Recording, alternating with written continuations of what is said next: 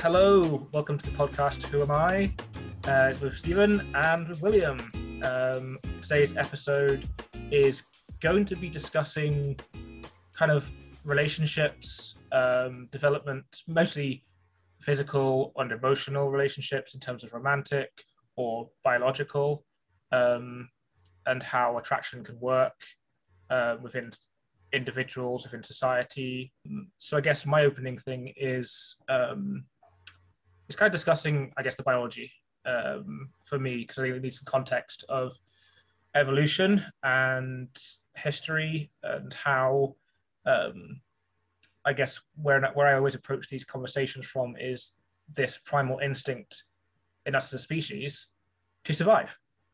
Like that ultimately, um, that is, um, I guess, any living thing has some inherent need to maintain itself.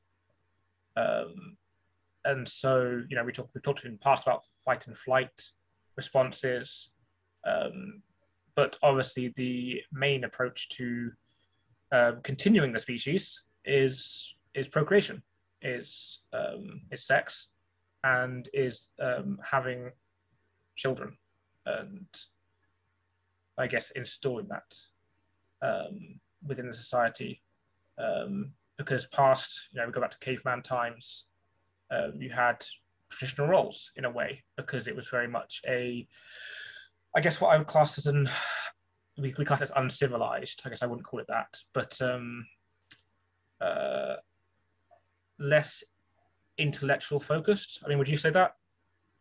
Yeah, more, more physically focused and, and less spending time in the brain. Yeah. yeah. Like even I guess I don't I don't know because I wasn't there. We're talking very um, subjectively here because we don't have that experience of in the history. Maybe in our, in our, well, in our DNA we do, um, but uh, we don't necessarily have it consciously. And so even emotionally, um, it would be interesting to know more about the emotional experience of you know 10,000 years ago um, as humanity was evolving. Um, in its tribes in its early stages, um, was it as complex as it is now? Because relationships tend to get very messy. Um, any, especially romantic relationship, physical attraction, emotional attraction, intellectual attraction, can be, um, yeah, a struggle for each individual. So, did individuals still have that same struggle, do we think? Or do we think that because they were, again, inverted commas, primitive, they didn't have that same emotional difficulty, maybe? You know, again, it's hypothetical, but what do you think? Yeah, I'm not a big historian. Um, but yeah, I believe the further back you go in time, the more people were concerned with their survival. Nowadays, um, we're not so worried. Um, I mean, people do get murdered or get their life shortened by disease or you know all kinds of causes. But our survival is pretty well covered.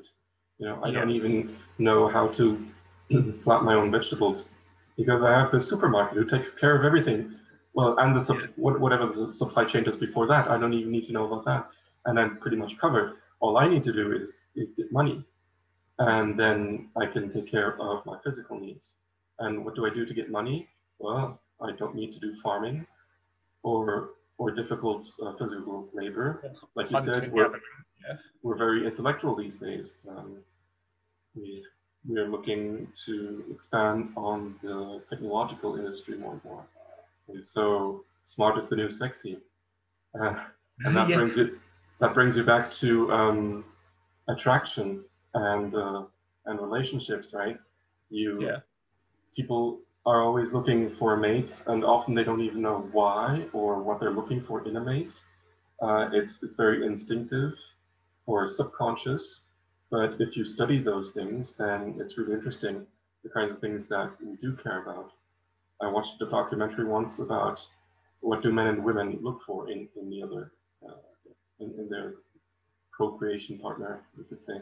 Yeah. Um, well, women look for muscular men, right? Broad shoulders, uh, big arms because they are more likely to protect them and their offspring and to be able to provide the, the nest they need to, um, to raise offspring. And men look for women they, uh, that are healthy.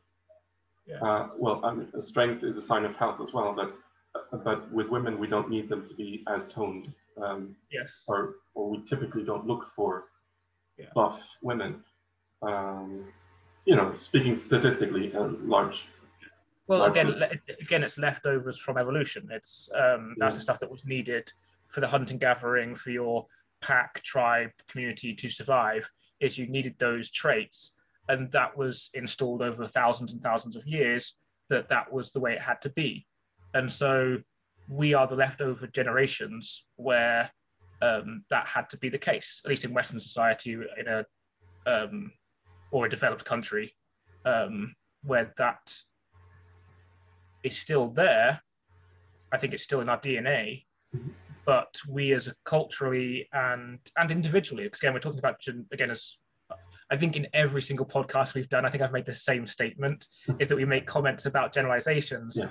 but we but the importance is the specifics of individuals, um, and both are important to discuss.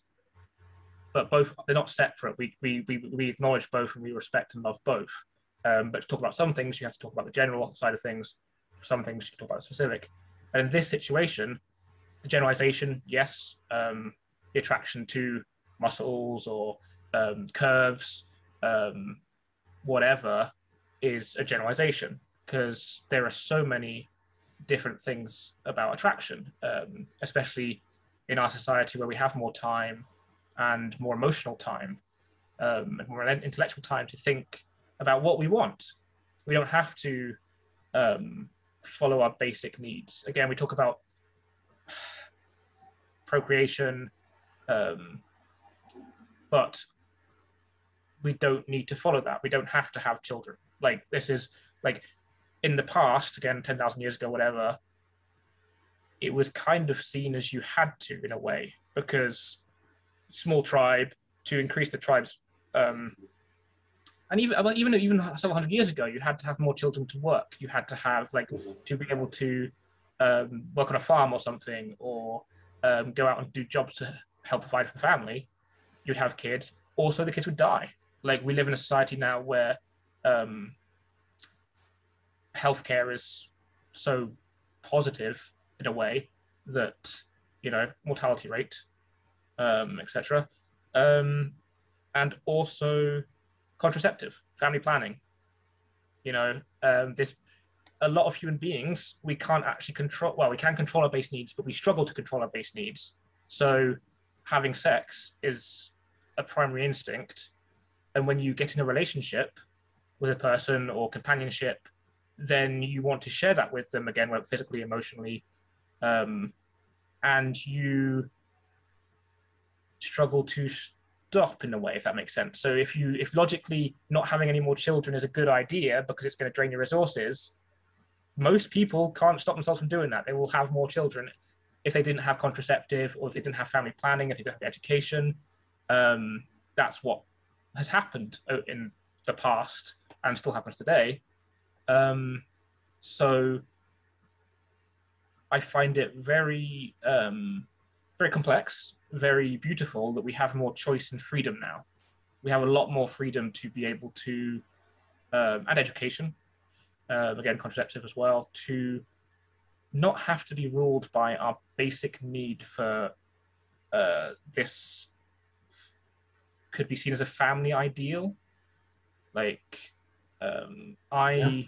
we, we, we, we, we both have our own perspective on this, I think. So, feel free to share with me what your i guess um, we can always call it the traditional family picture. Yeah. If that's yeah well like that's the concept. Um do you favor that? Do you not favor that? Do you how, what's again it's just discussion topics. Yeah.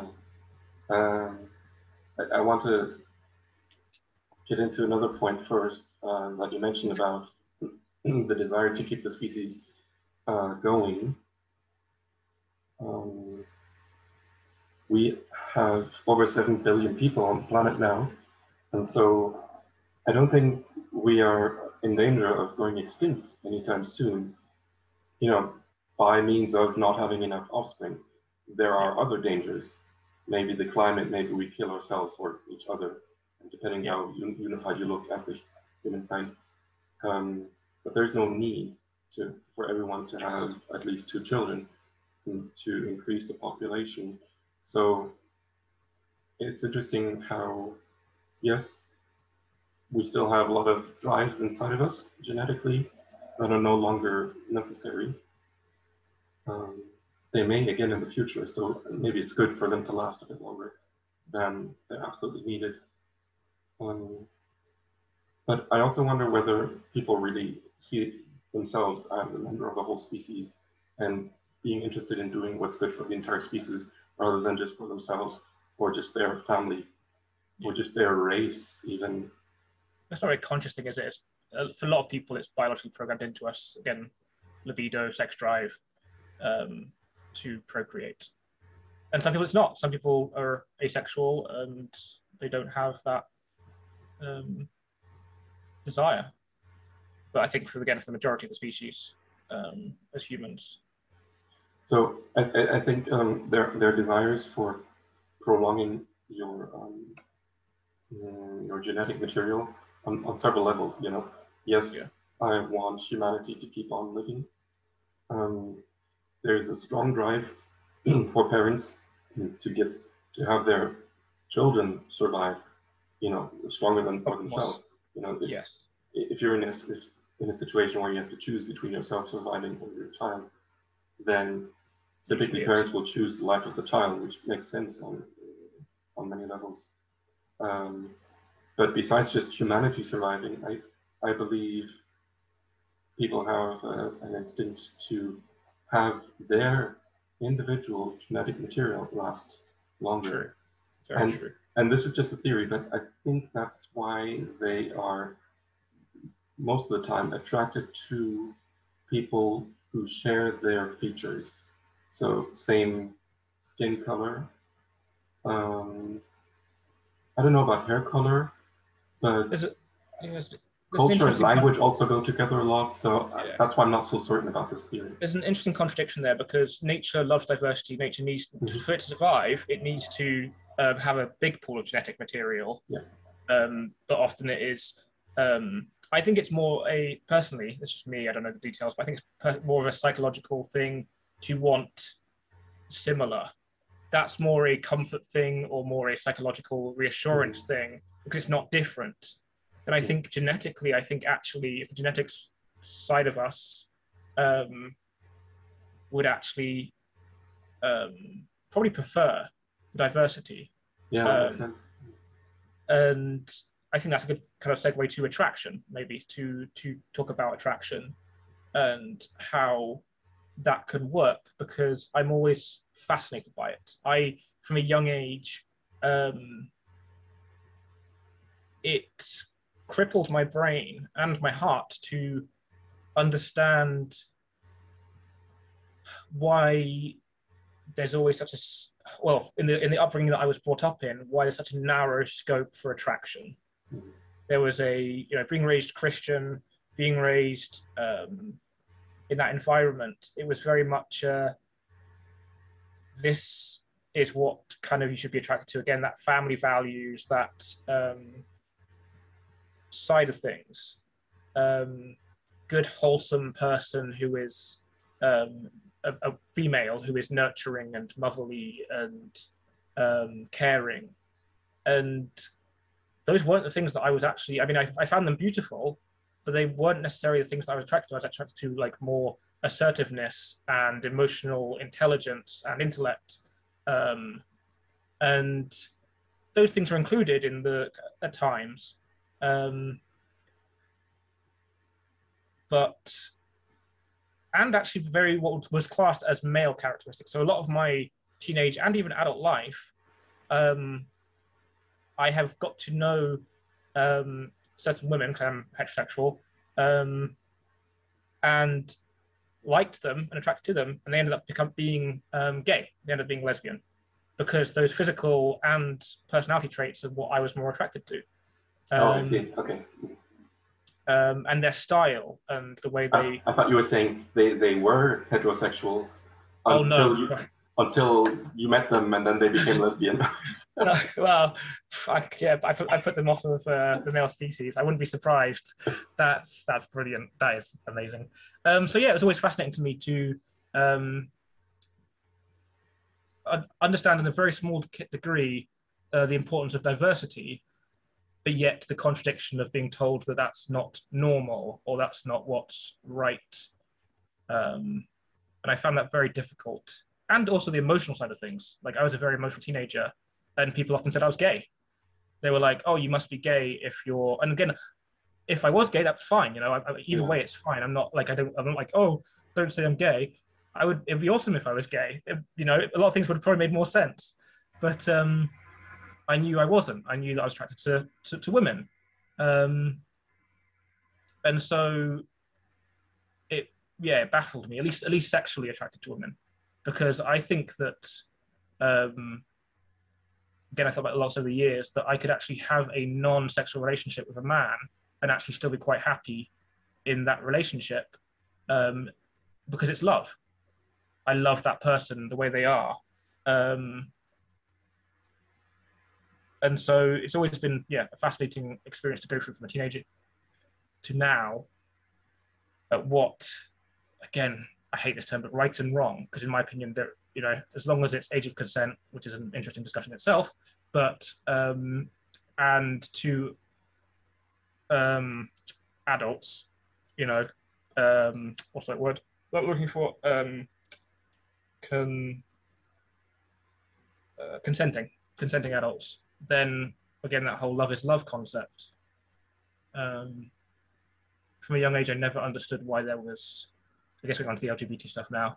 Um, why there was such discrimination? Yeah, it never made any sense to me. The, the more we speak about this topic, the more I realize how complex it is, and yeah. never be able to do it justice. Uh, but even in the, in the science community, there is no consensus on a lot of these questions. So I, I was interested in talking about this just to gain more perspective because I have not been exposed to many of the questions and the, the multiplicity of, answers and approaches that, that people have found. So I wanted to learn more about your perspective and you, yeah. started to give it, so thank you. Um, I can I can confirm what you said about expectations from parents and uh, society and church community about who I should end up with and, and get married to. We could talk about marriage or related things as well, if you want. Yeah. Um, I remember my father saying, "Just don't bring home a Fatima," or stuff like that.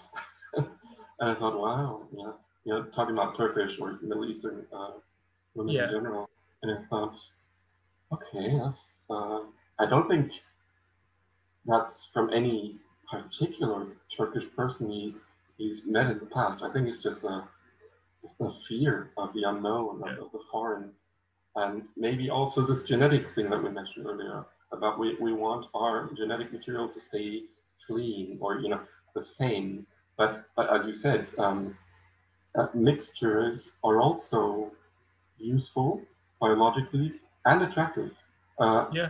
I remember seeing a YouTube video about uh, an American girl in Japan, and she said she's half American, half Japanese, which is uh, highly sought after. You know, you can become a model more easily, for example, than a, a purely Japanese girl, um, because for some reason it's it's just attractive to, I guess, the men or or also the, the women are jealous of, of them. Yeah. So that's, that's very interesting. And, and diversity, yeah, yeah, can be can be interesting and should not be shunned. No, really shouldn't. Um, let's. I'm gonna get to the LGBTQ stuff in a minute. Let's get back to attraction for a little while, because um, again, that's I guess that's a really um, interesting topic. Um, because in the past, like now, again, we now we have this what's fed to us through social media. Like that that's what defines attractiveness these days. Like um, what most people see as attractive, they've been told that's what's attractive. Yeah. like um, the whole supermodels and um, different fashions are attractive at different times. Um, like, you know, men used to, back in the 1800s, men wore heels. Like that was part of their outfit, the boots, heels. At certain times, they would have longer shoes, a shoe with a curl top. And that's what was seen as fashionable and um, attractive. Um, now it's, you know, women wear heels to show off, like, you know, define the calf muscles and um, that kind of thing. Um, they, it's almost like again the fashion industry and the media industry just use different strategies to dictate what they can sell. Um, you know, in the past it was seen as um, attractive to be pale. You know, not be not like if you Exposed were to sun. Yeah. exposed to the sun more, you were seen as common because you would like working in fields and stuff. So to be pale was attractive.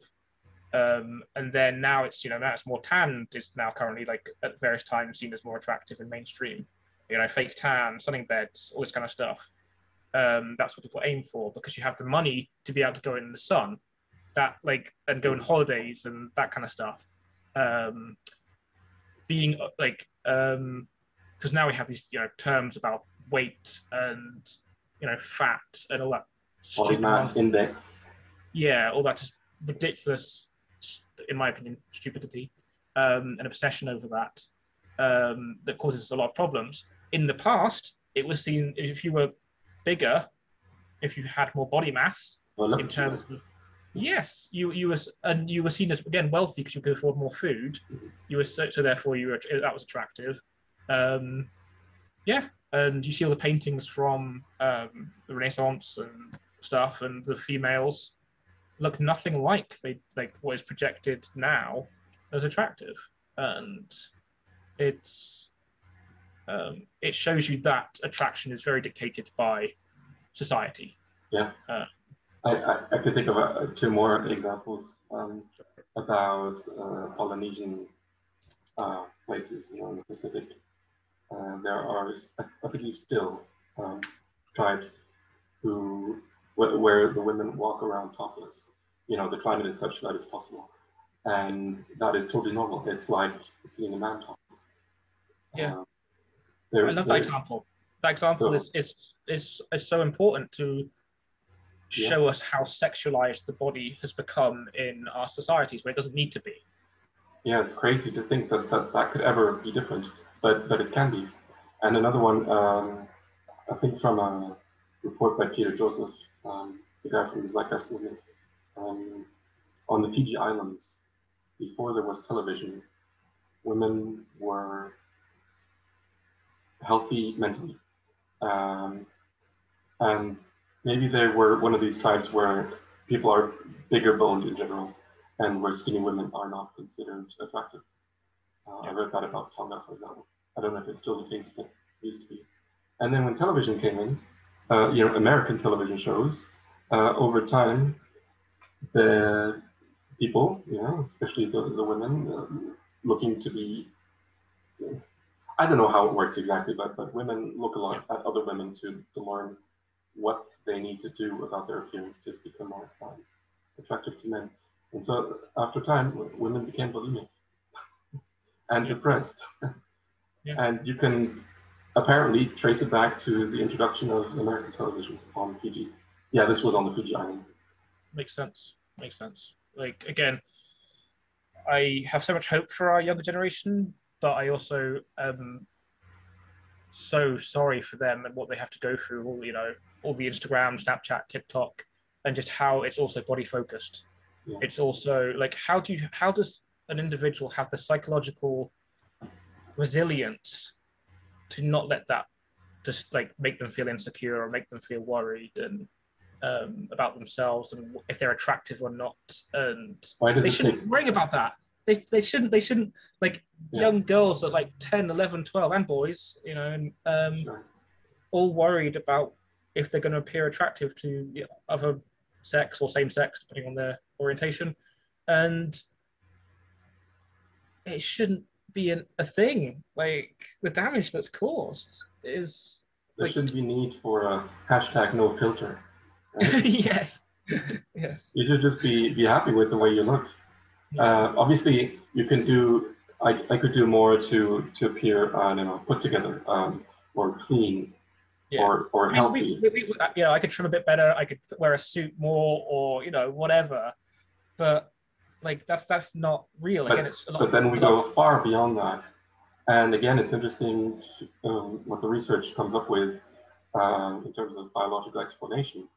Um, I even I even approached a girl at a at a conference once who had on pink lip gloss, and I, I guess I was in my very just matter of fact state, uh, not thinking about the the interactions um, and, the, and the attraction, uh, the consequences. But uh, I was fortunate enough that she was not against this at all. You know how when you analyze how women work and you tell them to their face, it can be very counterproductive.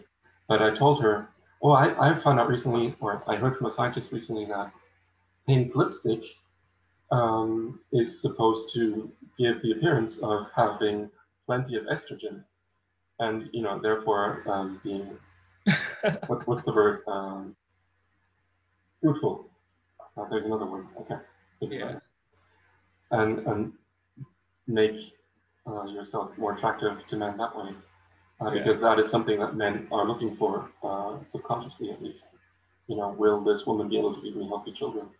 yeah. And yeah, I'm, sure, Um, I'm, sure, I'm sure that went down well. Yeah, yeah. She thought it was funny and uh, honest. And Yeah. th- those are the types of things I think of when I see makeup. I think, yeah, I guess you're appealing to a part of me. Um, and I don't give this part high priority. It is a part of me that I cannot switch off. Sometimes I wish, sometimes it, it bothers me and I wish I could switch it off Yeah. uh, because I want to focus on other things in, in women. But other times I see the uh, utility and also the, the happiness that, that can come from it, obviously. But I guess I'm just the type of person who, who needs a girl to be smart and confident Yeah. more so than physically attractive. It's, it's realizing that that doesn't dictate if they are smart or attractiveness, because that's preconceptions that um, can arise in the other extreme where um, the judgments come in just because you wear makeup or wear certain clothes or whatever. Like that's a really like I'm not talking about you. I just mean society in general. Where there's double standard, where um, it shouldn't matter. And it's Women sad that women who are smart and confident feel the need to. Well, they may enjoy it as well. They may enjoy it. Like again, they actually themselves may actually enjoy putting on the makeup and doing those Sure. things. So there's a there's a very fine line and there that is difficult for two men, two white privileged males to talk about because we don't understand what it's like to be a woman. Um, so we have our we have our discussion comments and um, our th- perspective, I guess. But it's up to us to encourage men and women to be themselves. And if it is what they want to do it's just we try again as a podcast to help people understand themselves enough that they're not being influenced by external um external situation. Men and women have a lot to gain from speaking to each other very openly about how they perceive themselves and, and the others. Yeah. Um, and talking about the things like makeup and attraction, just blatantly, just put it out on the table because we have these preconceptions and illusions about ourselves and each other uh, that are just fed over and over and prolonged. And they might, and you say in, in some cases, it is actually what a, a woman wants to put on makeup. Um, Yeah. Even though she might not fully understand her psychology behind it. And that's Yeah, we- society should be so much less judgmental of women. Like that's one thing that I've always been fascinated by is just how critical we all are of what, like, so rarely like do we go, oh, that man shouldn't be do, like doing wearing that or looking that way. Like who, like who the swear word are we to comment on it or worry about it? Like this is getting a bit personal, but there's a scenario where through the Christian upbringing, um, there is so much, so much emphasis on what women wear, and it's to me it's evil. Like there's so much like the responsibility. So the, the, the preconception is is that basically women should dress conservatively because it helps men not have sexual thoughts. Mhm. And it's that's such bull. I'm going to say it. I don't care on the podcast. You dub it out if you want, but it's such bullshit. Like it's so evil. But it, we should be more focusing on men having like better respect and understanding that to leer at a woman or to degrade them on whatever they wear, women could should women should be able to walk down naked on the street, and it be and it be fine. So should a man, technically. Technically, as if there's no kids around. Again, it's a, it's a whole different ball game. But I just mean in terms of um, what we should and shouldn't wear, and it's like actually no one should be dictating what we can and can't wear because we should all be teaching each other that, to have respect for the, each other, Mhm. not that a woman shouldn't wear a top that shows her belly or whatever. You know, uh, does a does- the parent ask the boy, does his t-shirt show his belly or his arms or his, you know, it's so much focus on it being the woman's responsibility. And that is very psychologically um, traumatic in early years. And it, over time, can appear to call, like create a sense of self-worth or a, um, because that's the again the Christian side of things. That's what they teach. They teach you, oh, give you self-worth, and it's like, well, no, actually, you're repressing a lot of their ability to express themselves, and both sexually, um, physically, and later on in life, it'll all come out. And usually, nine out of ten times, and I've seen it time and time again, it comes out an explosion of rebellion because you've suppressed that side of things. Later on in life, they like they're like, well, I missed out on my experiences as a teenager or whatever.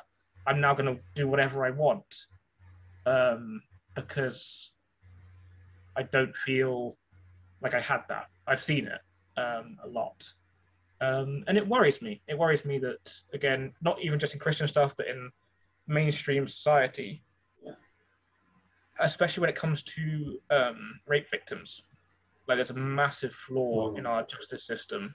Giving the woman responsibility for being raped, like how evil is that? Like does, i don't understand how that's even a thing.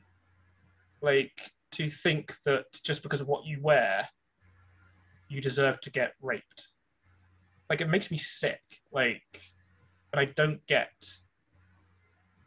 why we're at that point in society. Like Yeah. i don't Uh, yeah So yeah, e- even though you said this is a is a top topic that goes personal, um, I, I think it's good that you you addressed it and uh, in a calm manner, uh, because I have some um, personal contention in this area as well. Okay, Um, but I- I'm glad you went to two extreme cases, um, the, the rape uh, example and walking in the street naked, just to, to make the point even more obvious. I, Yeah. I, I think that's a useful method to where the, the, the principle is not about the degree, but the, the actual, Yeah. the whole idea of uh, should a woman um, take into consideration what feelings she causes in a man who sees Yeah. her in public. So I, I think that's useful to frame that way. Um, I uh, don't see things exactly the same way.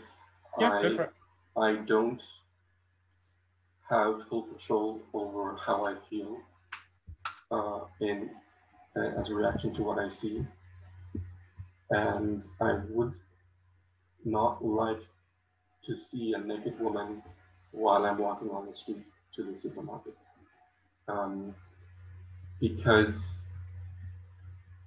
sexual feelings are, in, in my view, appropriate in some settings and inappropriate in other settings. Yeah. And I am not the only one responsible for whether I have them or not. Oh yeah, ha- having them is different from acting on them. That's a good point. So ha- having the having the sexual feeling, yes, that's mm. fine. You know, that's that's normal response. I mean, what comes next? Whether you like, sorry, I, inter- I keep interrupting you. Sorry. No, no, that's a very good point. I, I hadn't thought about that distinction, but you're right. Um, Yeah, W. It, those those are, feelings are important. Those having that response is a beautiful thing. Like, absolutely. Um, I when I wish that I had more control over when I have those feelings and when not. Um, I don't know how healthy that is, and how much I am just trying to fulfill the, the expectations implanted in me by my upbringing and, and my uh, faith. Um, I I agree that those influences can be suppressing our feelings and can be very unhealthy. Um, there's a I don't know if it's a phase, but if, I guess for some people it takes a lifetime to understand how how they themselves work in, Yes. regards to sexuality and feelings and acting on it. Uh, I think it's not just puberty where you are confronted with these questions. it's your That's- whole life. Yeah. Okay. Good. it's good that I'm not the only one who thinks from, all, from all the people that I've spoken to, all the interactions I've had, it is definitely an ongoing process. Some people find it early. Some people um, develop as they go, um, and some people, yeah, they may never find it. Uh, And know. something that I've heard from several people is, "Oh, I'm so glad I'm out of the dating game and just Yeah. settle down." You know, with be it staying single for the rest of your life or married or whatever you you have found for yourself and perhaps a partner, because there is so much chaos and Yeah. uncertainty in, in trying to understand yourself and others, and then the combination. So that is a very difficult terrain to navigate. But I'm glad to hear that I'm not the only one who has ongoing questions or new questions, you know, as you age. Yeah. I just, I, I still believe that I'm not the only one responsible for how I feel, and that Yeah. a, a woman should also consider what she is triggering in other people, even in, in other women. Yeah. Um, I, when I clothe myself and groom myself, I am also considering what other people will think of me, and that puts pressure on me, which can be negative and unhealthy. So I understand that aspect, but it also puts pressure on me to uphold societal norms, which can be good or bad. yeah. I think, I think it's important. Everyone should be able to have their choice. Like you should be able to do what you want, um, the way you feel is healthy, uh, for you, and not be feel criticized or judged, and vice versa. But how do you put people with different ideas of what is good for them in the same society? Hmm, Because yeah. we're not radical individualists. We we interact. We and the only interaction we've talked about so far is just seeing each other. Yeah. we? Oh yeah, we, There's more. is so vast. Like I, I didn't realize that I didn't realize that this was going to go we- this way in this discussion, but I think it's been good. Um, It's just Yeah. a topic that I still have a lot of strong feelings about and unresolved uh, worlds inside of myself. And so I'm, now I'm more interested in, in working on that. And the, the method I will use is not to go around telling people to change, that I will work on myself. And perhaps I will be less hurt when I see that someone has different standards than me. Yeah. Because I am genuinely saddened and hurt when I see that someone has lives their life a different way than I do. Now that doesn't mean that I is that you're taught that way, or to change them. yeah, is that you're taught that way, or is that because you you are that way? I don't know. Okay. Um, let's say it's purely because I'm taught that way. Um, then that still doesn't give me the right to give the other person the, the full responsibility. It, Yeah. Sometimes Both are responsible, definitely, but I think it's because you go from one extreme to the other. Like we talked about this before, with like um, when a minority is suppressed, um, to get rid of the suppression, you have to go to the other extreme and then find the middle ground. And I think that's what's happening with women is that to go from this because they have been suppressed and they still are suppressed um, in society compared to men, uh, the majority of men. And it's gone to an extreme where there are now extremes where actually men do feel suppressed as well now because of you know it's a whole other discussion because of um, they feel they've lost their place in society and all that kind of stuff. Um, and the, the, the balance will come in the next 20, 30, 40, 50 years, hopefully, where men start to adapt as well. Um, and we come to some middle ground. Um, and that's, I think that's what, that's what a lot of the sexual revolution has been um, over the last hundred years for women, because they have been chained to men Mhm. most of of society in history. Yeah, not too long ago, just just a few decades ago, uh, a girl when she turned 18 was expected to get married because there was almost no chance for a woman to support herself. So to get an education, to get a job, you know, you've, you've heard about um, women from 100 years ago who were really good authors who wrote under a male pseudonym just to get Yeah. published because it was impossible otherwise. So since we have started, you know, I'm, I'm saying deliberately started getting rid of those um, restrictions, women are more able to, to support themselves uh, materially. But yeah, I, I think this topic of empowerment and individualism and what this does for the relationship and and balance and extremes is too much and should be a topic of another podcast. Good. Yeah. Okay. We can, we can skip on to that another time. Yeah. Um, let's go to. But we're not done for today. No, no, not yet. Um, I don't think so. Unless you are, I'm not. I'm quite happy to continue. No, Um, this is this is exciting. Yeah. Let's. I, I have one let's- more example of um, of appearance because w- so far we've only talked about the cultures that we're mostly uh, exposed to. What about say Muslim culture? On the Trevor Noah show, there once was a woman uh, with a um, headscarf. I forget the Arabic name for it, and she was There's a few. arg- Yeah. she was There's a burqa. There's a burqa. There's Yeah. the hijab. yeah. sure. Yeah, you know, with varying degrees of, of um, veiling, you know, Yes. of hiding your hair or face. So in her case, she was just covered, covering her hair, you know, what, Yeah. what I see most of the time in Germany. Um, and it was super interesting because she was doing what, what I want to see more, you know, for, for men and women to discuss these things and not just keep building the expectations and suppression. She said, um, when Western men and women see me and other women with a headscarf, they say, "Oh, don't let other men, don't let a men, men oppress you and force you to wear a headscarf." And she said, "What, what are they thinking? That that's not the reason I do this." Yeah. Uh, which which I believe.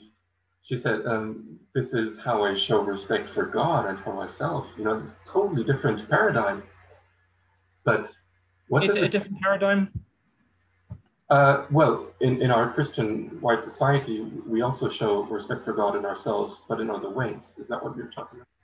I like, well, if God is a, again, I'm getting into controversial, controversial topics here, but if God is white, male, or just male being, why does he require women to be, to, like, the respect that she is showing for her, for God or her God, um, is that not just an extension potentially of um, the patriarchal writings that have come down through the thousands of years? It's a good question. I don't know enough about Islam and the Quran to answer. Yeah, again, I'm just throwing out Um, questions. it's a good question. I mean, we all, you know, like you said, we, we don't walk naked, naked in the streets, so we all have some kind of uh, norm Yeah. that we live, and it's it comes from religion or other sources, and it's a huge mix, and we're trying to somehow live together in peace. Yes. And again, it can it'd be um, difficult at times. who am I to judge? You know, ultimately, again, I'm just I'm throwing out. You know, um, the importance is that it's her. She has made that choice um, consciously, and it is sacred to her. So That She is can what she stay. was saying. yeah, And- so so for that reason, it's you know, of course, she should be encouraged that that's fine. It's giving people the knowledge that all options are available. Yeah. That's why I get so passionate about it. It's not because I think that it should be this way, even though that's how it probably comes across sometimes. I'm just making sure there is a balanced argument, um, so that people are informed and educated. Yeah. Like from my own experiences within uh, religion, and my happiness that has been gained through through sexual liberation like through being able to express myself sexually and not feel like i'm doing something wrong because i'm not like i know i'm not i like i have never done anything that has actually hurt anyone Mhm. like to call those things that i'm doing a sin um, in that context is is in my opinion again me is evil because it causes me to hate myself. And therefore if i hate myself that's not love. And i i search for all things that are happy and and love and positive. And so once i broke away from that previous mindset into the current mindset like it fills me with so much joy and and again freedom and liberation and that i can be in a relationship and have sex with someone and form that connection that bond um, without these preconceived notions that we should be in marriage or um, that one day we should have children or something you know it's- it's like those kind of things. Um, it's brought a lot, a lot, a lot of happiness and stability and ability to express myself emotionally and sexually um, in a way that, because it was being suppressed, caused me a lot of mental health problems. Mhm. And, that, Um, and having that feeling of liberation and, and regaining health is a strong indicator that you're going in the right direction. You, you mentioned earlier the, the sexual revolution.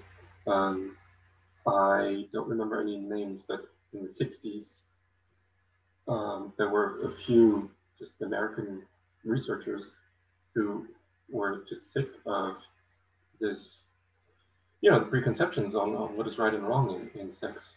And Yeah. so they just went against the taboo and just did scientific experiments. yeah, I, I, they, they, they, made a TV show about it recently. Yeah, they made a TV show about it recently.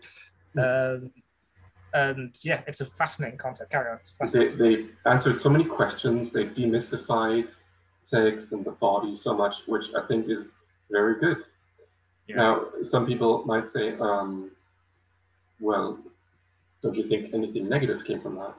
Don't you think we're now too liberal with our bodies and our opinions on, on how we use them and how we treat each other? And, and from what you're saying, I, I get the feeling you think that no, in general, this is a, this is a good thing. This is the right direction. Now, uh, I'm not sure. I don't know. I don't know if perhaps society is doing itself a disservice by becoming more and more liberal. Yeah. I don't know why God is so interested in what we do with our penis and vaginas. I Yeah. why, yeah. why is it so important to him? Yeah. I don't know. But at the same time, I don't know why it was so important to him that Eve would not, uh, and Adam would not eat of the fruit. Yeah. Is there something intrinsically bad about the fruit? I don't think so. I think it was pretty much an arbitrary commandment that he chose. And he could have probably chosen any other thing.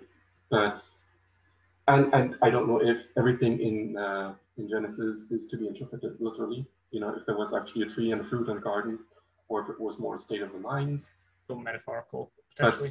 but I do believe that God gave them a commandment that it was pretty much arbitrary what that commandment was. That there was nothing intrinsically wrong with the act that He forbade, and that they were then tested whether they would uh, live according to that commandment or break it. And we know well, and we're told in the Bible that it was uh, transgression to eat of the fruit, but that it was necessary for God's plan to progress. You know, because they would have otherwise stayed in the garden without. And the, the story is fascinating itself because, um, so lot of the again it's interpretation is like we as human beings have been given that potentially again. Let's you know let's say let's use the concept that it is god is real that these things were given to us um, as a form of instruction or just important stories to have. It's us it's up to us as human beings how much actual weight we put on things. We are the creators. We we decide what is okay and not okay ultimately and you talk about that story and you talk about okay um, adam and eve blah blah. Some religions say you know um, you have to be absolved of that original sin. Some religions say you don't. Yeah. and that's their interpretation. And actually god probably just sits back and just goes you're all missing the point. He probably just goes it's just a story to give you some education on what happened in the past. You don't need to suddenly overthink this. And also from my experiences of observing religions being a religion is that if there is a deity, that they, again, like it, he, she, whatever, loves paradox and contradiction. Like if you look at anything in our society, in our, in evolution, in uh, the universe, physics, science, gravity, blah blah, so many things contradict each other, but still work and still live in the overall system. And I don't understand why we as human beings can't understand that and just go, it's okay for that thing to be that way. And it's okay for that thing to be that way. Even though they may seem like they're two separate parts, they're actually part of a whole.